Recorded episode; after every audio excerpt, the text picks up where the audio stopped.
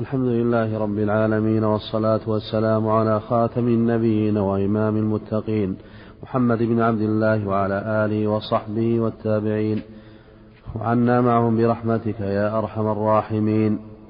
قال الإمام مسلم الحجاج رحمه الله تعالى: حدثنا عثمان بن أبي شيبة وإسحاق بن إبراهيم، واللفظ لعثمان.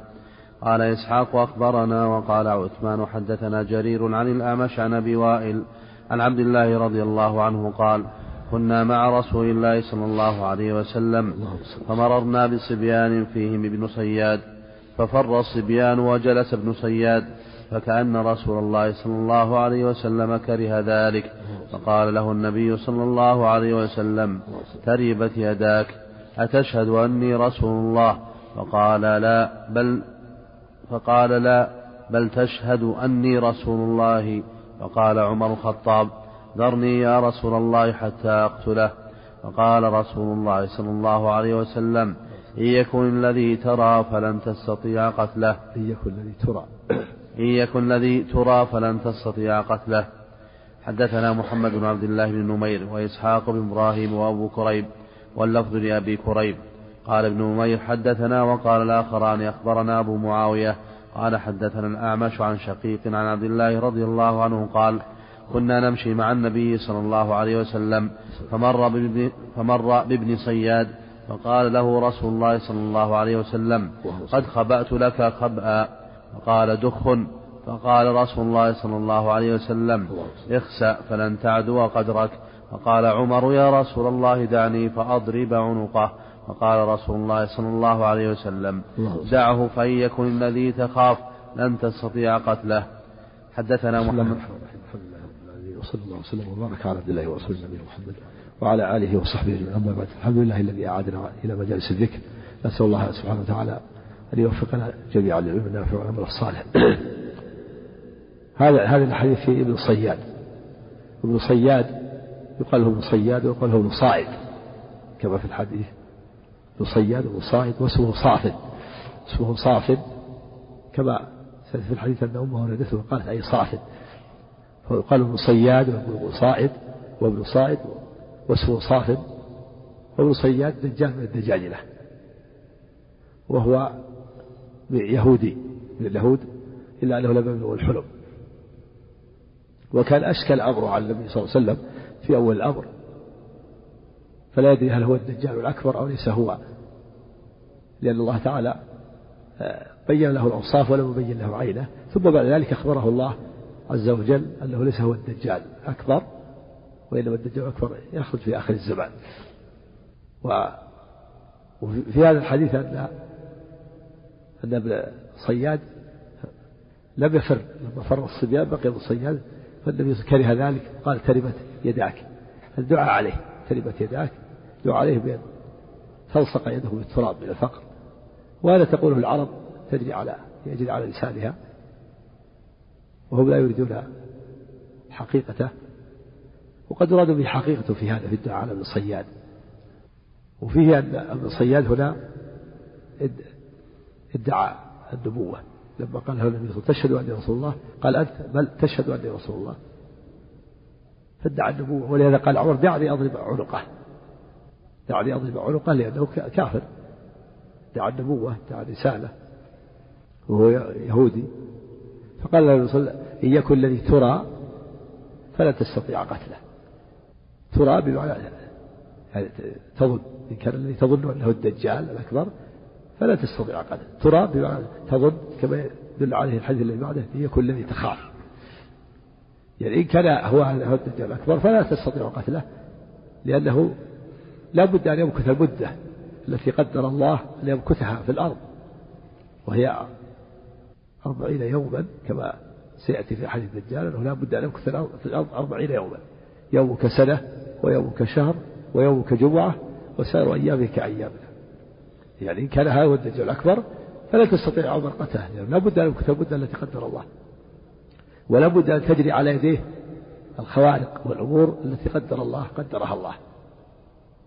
وهذا يدل على النبي صلى الله عليه وسلم ما عرف أنه الدجال في أول الأمر، ولم يبين له بينت له الأوصاف، ولا يبين له عينه وذاته، فلهذا شك النبي في أمره، ما يدري حتى يعلمه الله بعد ذلك أنه ليس هو الدجال الأكبر. الحديث اللي بعده أنه في الحديث الذي بعده أنه أنه ادعى الكهانة، قال خبأت لك خبأ، خبأت يعني أضمرت في نفسي وأخفيت. فقال ابن صياد هو الدخ، والدخ يعني الدخان، يعني لغته في الدخان، يعني النبي صلى الله عليه وسلم أنظر له هذه الآية فارتقب يوم تأتي السماء بدخان مبين. فقال عمر يا رسول الله دعني أضرب عنقه، يعني لو كاهن ادعى ادعى علم الغيب ومستحق للقتل. فبين له النبي صلى الله عليه وسلم أنه إن كان هو الدجال الأكبر فلا يستطيع قتله، لا بد أن تمضي المدة التي قدر الله، ما قدره الله لا بد أن ينفذ. والله قدر أن الدجال الأكبر يمكث في الأرض أربعين، وفيه أنها أنه لا يجوز الإنسان أن ينفذ الأحكام بنفسه، لا بد أن يكون على طريق ولاة الأمور، ولهذا عمر ما نفذ، قال دعني أصاب بعنقه. فالناس لا ينفذون الأحكام، فإذا رأى شخص تكلم بكلمة كفر أو فعل كفرا ما تقتل عنه، ولكن ترفع به إلى ولاة الأمور، ترفع به إلى ولاة الأمور، فإذا ثبت يحال المحكمة الشرعية، فإذا ثبت عليه فإن فإنه قام عليه الحد من قبل ولاة الأمور. أما الناس فلا يقيمون الحدود، وإلا لو كان كل واحد يقيم الحد صارت المسألة فوضى، وصار كل من أراد قتل شخص ادعى أنه فعل ما يوجب القتل. ولهذا استأذن عمر قال يا رسول الله يضرب عنقه، فمنعه النبي صلى الله عليه وسلم ولم يأذن له في قتله. وابن صياد دجال، دجال من الدجاجلة، ويهودي. اختلف العلماء في في كل النبي صلى الله عليه وسلم يقتله، لماذا لم يقتله؟ أولا لأن النبي شك في أنف أول الأمر، فيدري هل هو الدجال الأكبر، فإن كان الدجال الأكبر لابد أن تمضي مدة. لكن بعد ذلك لماذا لم يقتله؟ فقيل لأنه يهودي، واليهود بينهم وبين النبي صلى الله عليه وسلم، لأن النبي صلى الله عليه وسلم عقد عقدا لما هاجر إلى المدينة، كان في المدينة ثلاث قبائل من اليهود، بنو النضير وبنو قينقاع وقريظة، كلهم عقدوا معه النبي عقدا.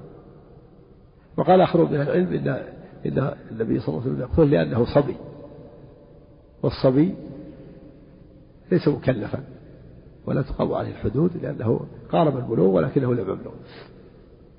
الأقرب والله أعلم النبي صلى الله عليه وسلم في أول الأمر لم يؤذن له في قتله، لم يؤذن له في قتله، ولا أنه اشتبه عليه الأمر الذي هل هو الدجال الأكبر أم غيره، حتى إذا بعض الصحابة يحلف أنه هو الدجال الأكبر كما سيد جابر وعمر، حلفوا على ما يظنون، ولا يعتبر هذا ولا يعتبر هذا كذب ولا لوم عليهم، لأن سيد حلف على على الذي يظنه ويعتقده فلا لوم عليه. نعم. حدثنا محمد بن المثنى قال حدثنا سالم بن نوح عن الجريري عن أبي نضرة عن أبي سعيد رضي الله عنه قال لقيه رسول الله صلى الله عليه وسلم وأبو بكر وعمر في بعض طرق المدينة، فقال له رسول الله صلى الله عليه وسلم أتشهد أني رسول الله؟ فقال هو. أتشهد أني رسول الله؟ وقال رسول الله صلى الله عليه وسلم آمنت بالله وملائكته وكتبه. ما ترى؟ قال أرى عرشا على الماء. وقال رسول الله صلى الله عليه وسلم ترى عرش إبليس على البحر. وما ترى؟ قال أرى صادقين وكاذبا أو كاذبين وصادقا. وقال رسول الله صلى الله عليه وسلم الله لبس عليه دعوه. يعني التبس عليه الأمر، التبس عليه الأمر، خلط عليه أمره، التبس عليه الأمر. وفي أنها أن ابن صياد التبس عليه الأمر وابتلي، فيرى عرشا على الماء، هو عرش إبليس. إبليس يرى عرش على الماء، يتشبه بعرش الرحمن. الله تعالى قال وكان عرشه على الماء، فإبليس قبحه الله يضع عرشه على الماء. هذا لبس على ابن صياد، تبس عليه الأمر وافتتن وابتلي، نسأل الله السلامة والعافية. نعم. ولهذا قال ما ترى؟ قال أرى صادقا وكاذبين أو كاذبا وصادقين.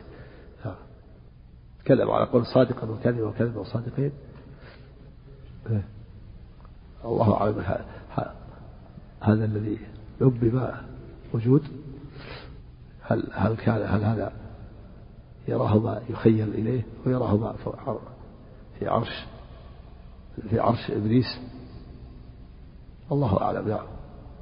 وليس الشياطين لها تأثير عليه، تأثير قوي يلبس عليه، ولهذا قال لبس عليه، تبس عليه الأمر فلا يدري، قال صادقا أو كاذبا وكاذبين أو كاذبا وصادقين. نعم.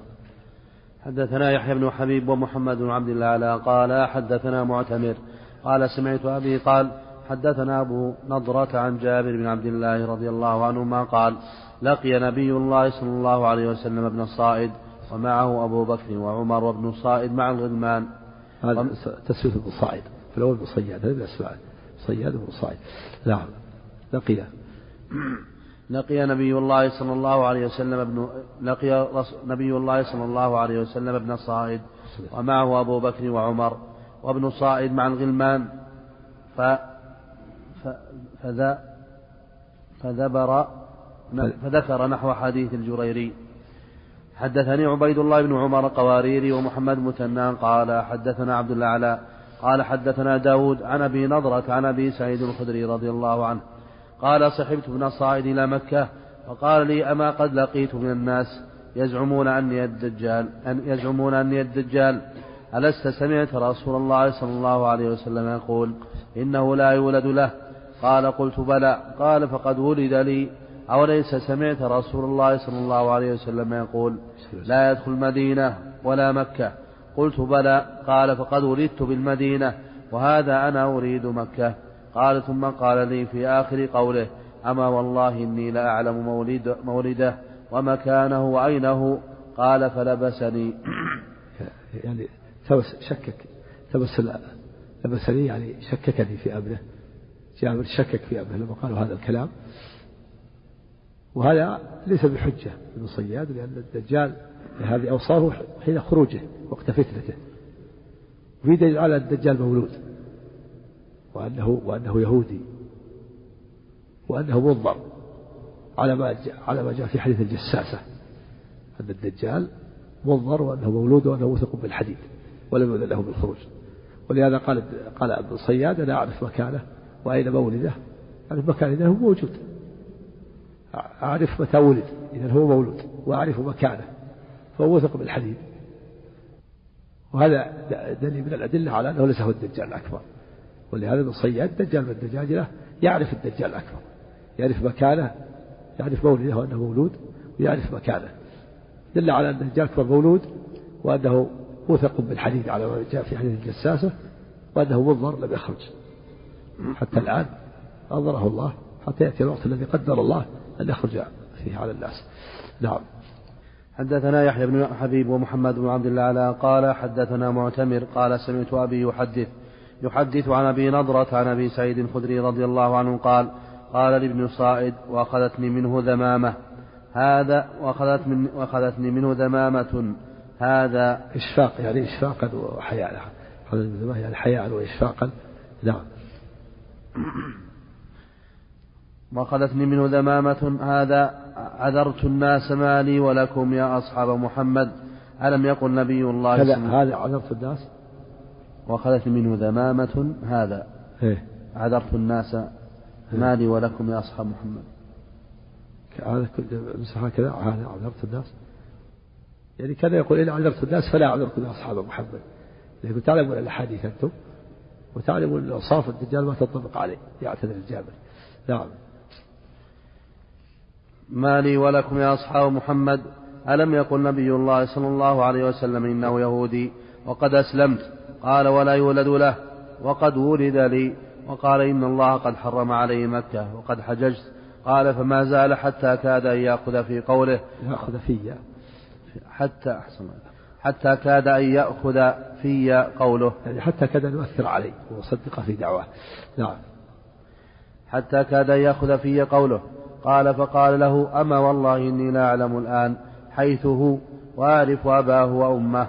قال وقيل له أيسرك أنك ذلك الرجل؟ قال فقال, قال, فقال لو عرض علي ما كره. هذا فيه دليل على أن الدجال يهودي، قال أنه يهودي وفيه أنه مولود وأنه منظر وأنه لم يخرج، وفيه دليل على أنه لا يدخل مكة والمدينة في وقت وأن الله حرمهما عليه، وجاء هذا صريحا في الحديث أن الله حرم عليه دخول مكة والمدينة على أعقابها ملائكة يحرسونها يحرسونها وفي دليل على ابن صياد كافر، لأنه يقول لو عرض عليه ما كرهت، لو عرض أن يكون الدجال والدجال كافر، دليل على أنه كافر وأنه ما أسلم. قال لو عرض عليه ما كرهت، اللي ما يكره أن يكون الدجال ما يكره أن يكون كافرا، واللي ما يكره الكفر كافر، اللي ما يكره الكفر كافر أعوذ بالله، لأنها تنتقض عليه كلمة التوحيد لا إله إلا الله. لا إله الله فيها ولا وبراء، هي براءة من الكفر وأهله، فهذا ما تبرع من الكفر وأهله فلم يحقق كلمة التوحيد لا إله إلا الله. ولهذا يقول لو, لو عرض عليه ما كان، لو يعرض عليه أنه هو الدجال ما كان، نسأل الله السلامة والعافية والعوذ بالله. هو دجال كافر لكن ليس هو الدجال الأكبر، ويتمنى أن يكون يعني الدجال الأكبر. نعم إيه هذا جاءت الحديث الأخرى بأنه ملك اليهود وأنه ينتظر له الآن وده يهودي. نعم. حدثنا محمد المثنى قال حدثنا سالم بن نوح. يخرج من تقرير جابر يقول ألم يقل الرسول له يهودي؟ قال جابر بلى، فقره جابر، جابر أقره على قوله. الحجة في قول إقرار جابر لا في كلام ابن صياد. نعم.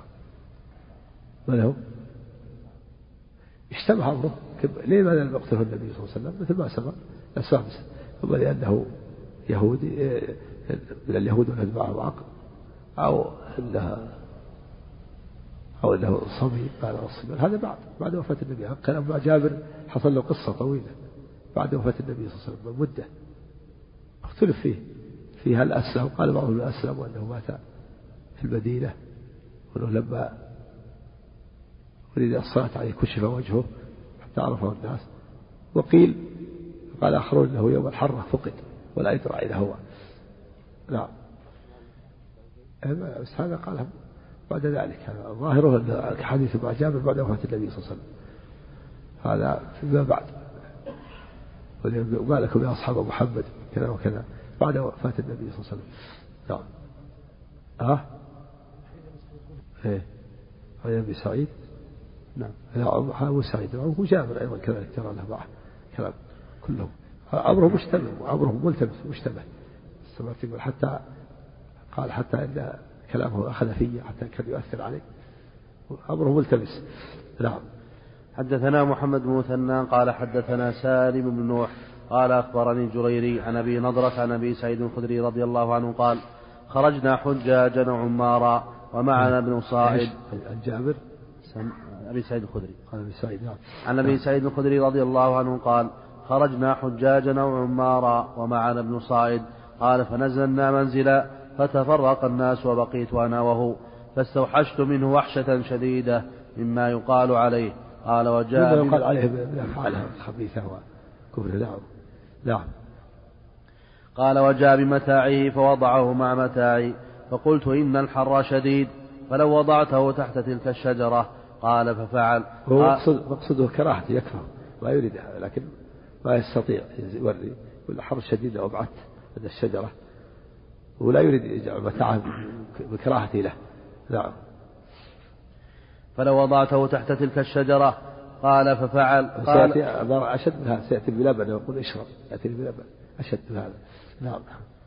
قال فرفعت لنا غنم فانطلق فجاء بعس فقال اشرب يا اشرب أبا سعيد. عس يعني قدح قدح كبير في لبن حلب من الغنم وجاء لأبي سعيد وقال اشرب. نعم. جابر اعتذر قال اللبن حار وله مناسب الآن. نعم. وهو يكرهه من أجله ما يريد أن يأخذ من شيء. نعم.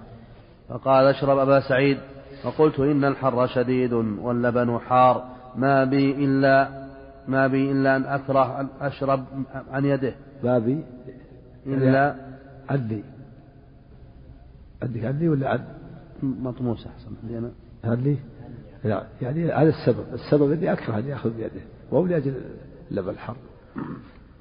نعم.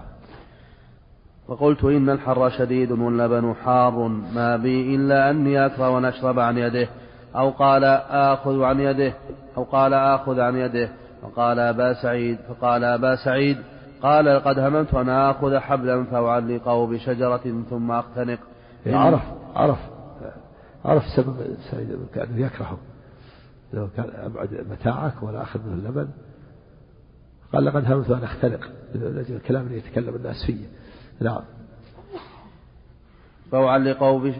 لقد هممت أن أخذ حبلا فأعلقوا بشجرة ثم أقتنق مما يقول مما يقول لي الناس يا أبا سعيد.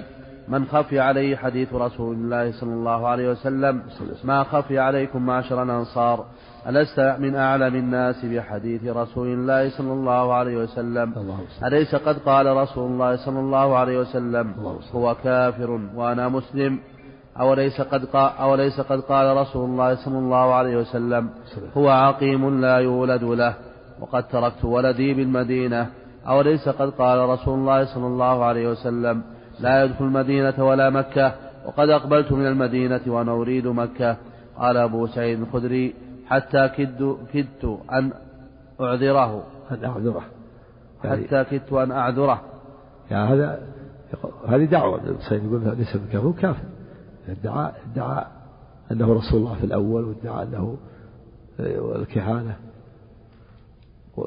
في دليل على أن اليهود الدجال كافر نص لأن أقره أبو سعيد وأنه يهودي وأنه لا يولد له الدجال وأنه لا يدخل مكة والمدينة. كل هذه هذه صفاته والمقصود في وقت فتنته وقت خروجه للناس تكون هذه الأوصاف له. نعم. وقد أقبلت من المدينة وأنا أريد مكة. قال أبو سعيد الخدري حتى كدت أن أعذره ثم قال أما والله إني لا أعرفه وأعرف مولده وأين هو الآن؟ قال قلت له تبا لك سائر اليوم. نعم أعرفه وأعرف مولده وأعرف أباه وأمه. هذا على مولود الدجال الأكبر وأنه منظر في جزيرة كما في حديث الجساسة. فدعا عليه أبو سعيد قال تبا لك يعني خسارة لك سائر اليوم. نعم. حدثنا ناصر بن علي الجرمي قال حدثنا بشر يعني بن المفضل عن أبي مسلمة عن أبي نضرة عن أبي سعيد رضي الله عنه قال قال رسول الله صلى الله عليه وسلم لابن صائد ما تربة الجنة؟ قال درمكة بيضاء مسك يا أبا القاسم. قال صدقت. درمكة بيضاء فسر بأن بيضاء مسك يعني مسك صدقه في دليل على تصديق الكاذب إذا صدق ولو كان كاذبا فالنبي صدقه في أن الحق يقبل من جاء به ولو كان كافرا. فهذا حق جاء بن صياد ومع ذلك صدقه النبي صلى الله عليه وسلم. الجنة دربكة بيضاء مسك كما جاء في الحديث تربها المسك تربها بيضاء مسك الأبيض تربة الجنة. نعم.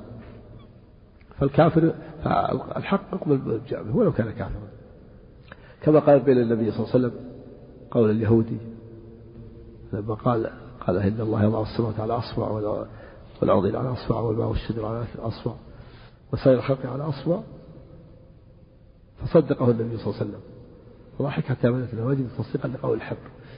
وكذلك صدق الشيطان لما أخبر أبا هريرة قال إذا أويت إلى فراشك فاقرأ آية الكرسي فإنه لن يزال عليك من الله حافظ ولا يقربك الشيطان حتى تصبح. فقال النبي صلى الله عليه وسلم لقد صدقك وهو كذوب. فالحق يقبل بإجابه ولو كان من كذوب ف... ولو كان من كافر من الشيطان أو من الصياد أو... أو من اليهود. ولهذا إلى الأمثال يقول قد يصدق الكذوب قد قد التقليد قد يصدق الكذوب. نعم. وحدثنا أبو بكر بن أبي شيبة قال حدثنا أبو أسامة عن الجريري عن أبي نضرة عن أبي سعيد عن... عن أبي سعيد رضي الله عنه أن ابن صياد سأل النبي صلى الله عليه وسلم عن تربة الجنة فقال درمكة بيضاء مسك خالص. الله أكبر صلى الله عليه وسلم. نعم. ما في تراب ولا غبار الجنة مسك خالص أبيض. نعم صلى الله عليه وسلم. نعم. في إثبات الجنة والرد على المعتزلة الذين أنكروا خلقها وقالوا لا تخلق إلا يوم القيامة. نعم. ذكرتم أن هذا هو الأقرب أنه هو الذي سأل رسول الله صلى الله عليه وسلم. الحديث الأول أنه سأله والحديث الثاني أن النبي صلى الله عليه وسلم سأله شك من الراوي.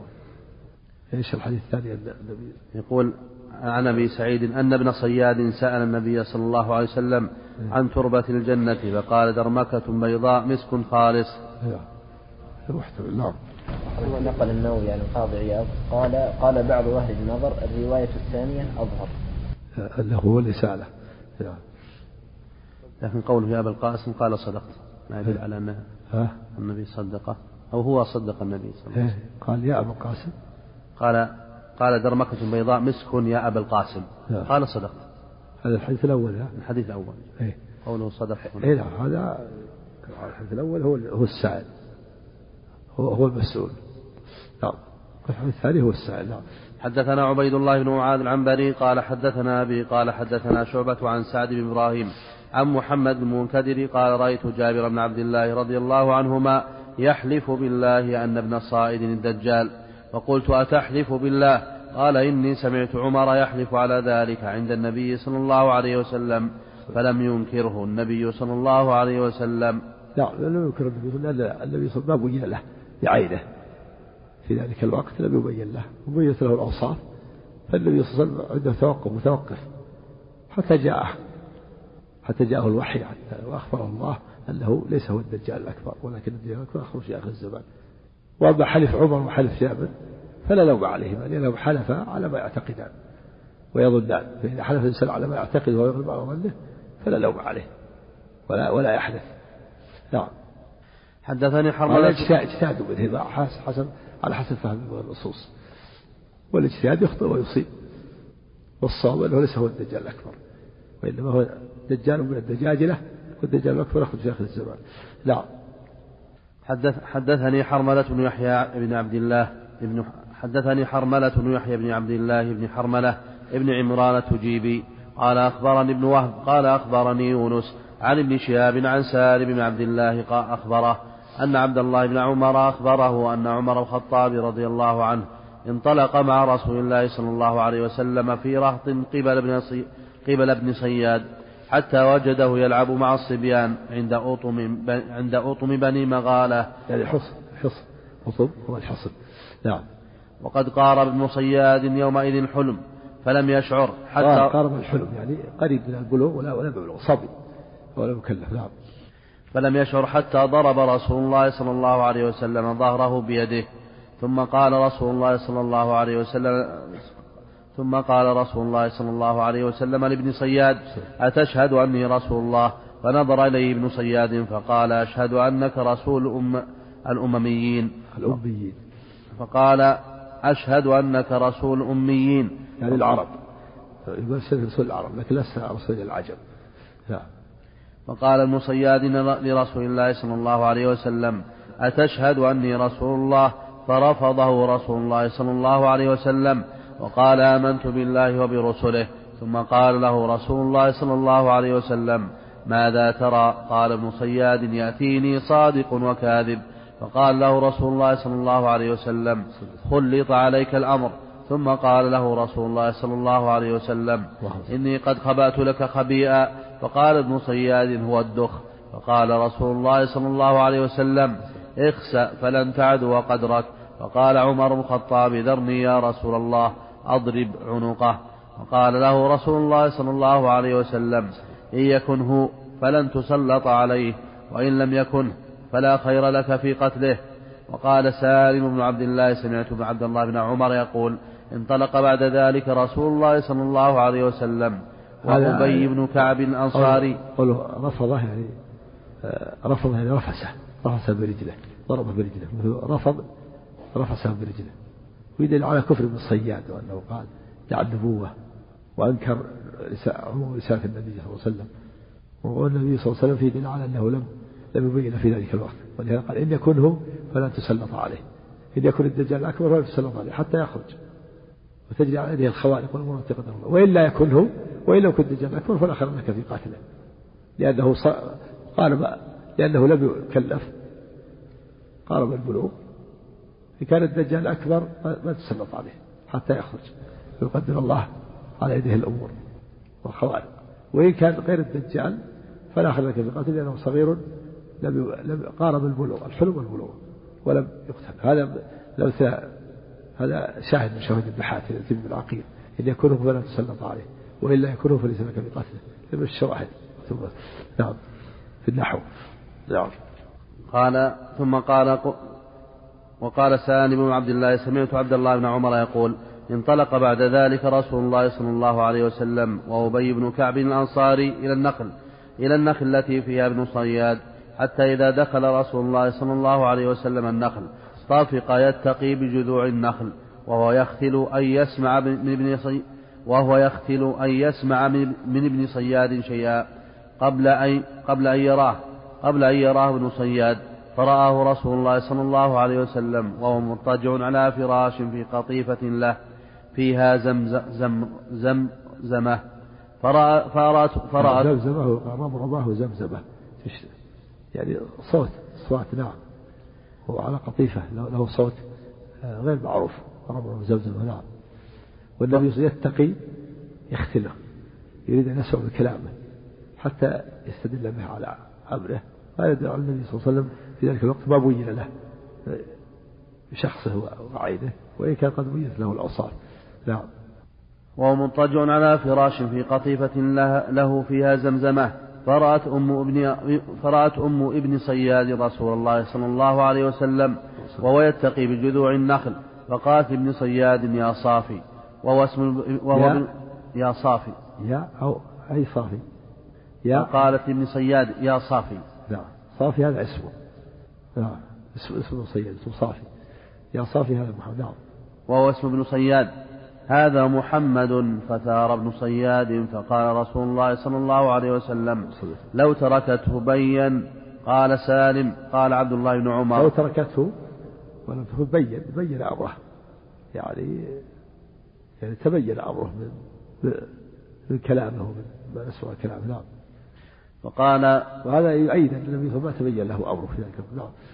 وقال رسول الله صلى الله عليه وسلم لو تركته بين، وقال قال سالم قال عبد الله بن عمر، فقام رسول الله صلى الله عليه وسلم في الناس فأثنى على الله بما هو أهله، ثم ذكر الدجال فقال إني لأنذركموه، ما من نبي إلا وقد أنذره قوم قومه لقد أنذره نوح قومه، ولكن أقول لكم فيه قولا لم يقله نبي لقومه، تعلم تعلموا أنه أعور وأن الله تبارك وتعالى ليس بأعور.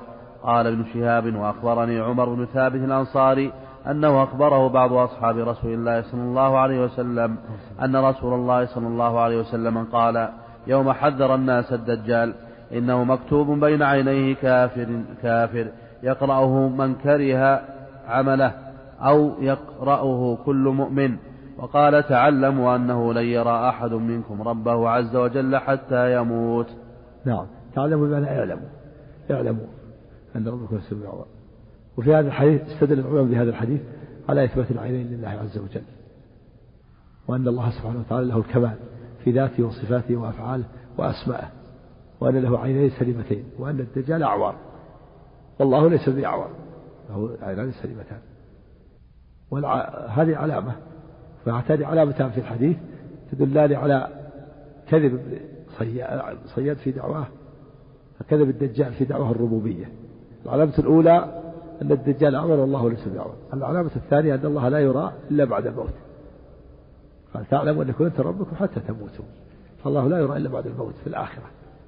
فهاتان علامتان ذكر في الأولى الأولى أن الدجال أعور والله ليس بأعور، الثانية أن الدجال رؤيا في الدنيا والله لا يرى في الدنيا، لا يرى إلا بعد الموت مع علامات أخرى. بركة سمع إثبات العينين يؤخذ بهذا الحديث، أعلى في حديث إثبات العينين يؤخذ بهذا الحديث حديث الدجال، هذا هو الحديث اللي يؤخذ به إثبات العينين، أما الآيات الأخرى ليست صريحة. هذا هو الحديث المعروف عند أهل السنة والجماعة في إثبات العين لله عز وجل، هذا الحديث حديث الدجال نعم. وما قول التجريد يعلنا والإفصاء على العينين هذا إثبات إثبات النظر إلى إثبات الجنس، لكن الحديث الصريح في إثبات العينين هو حديث الدجال نعم.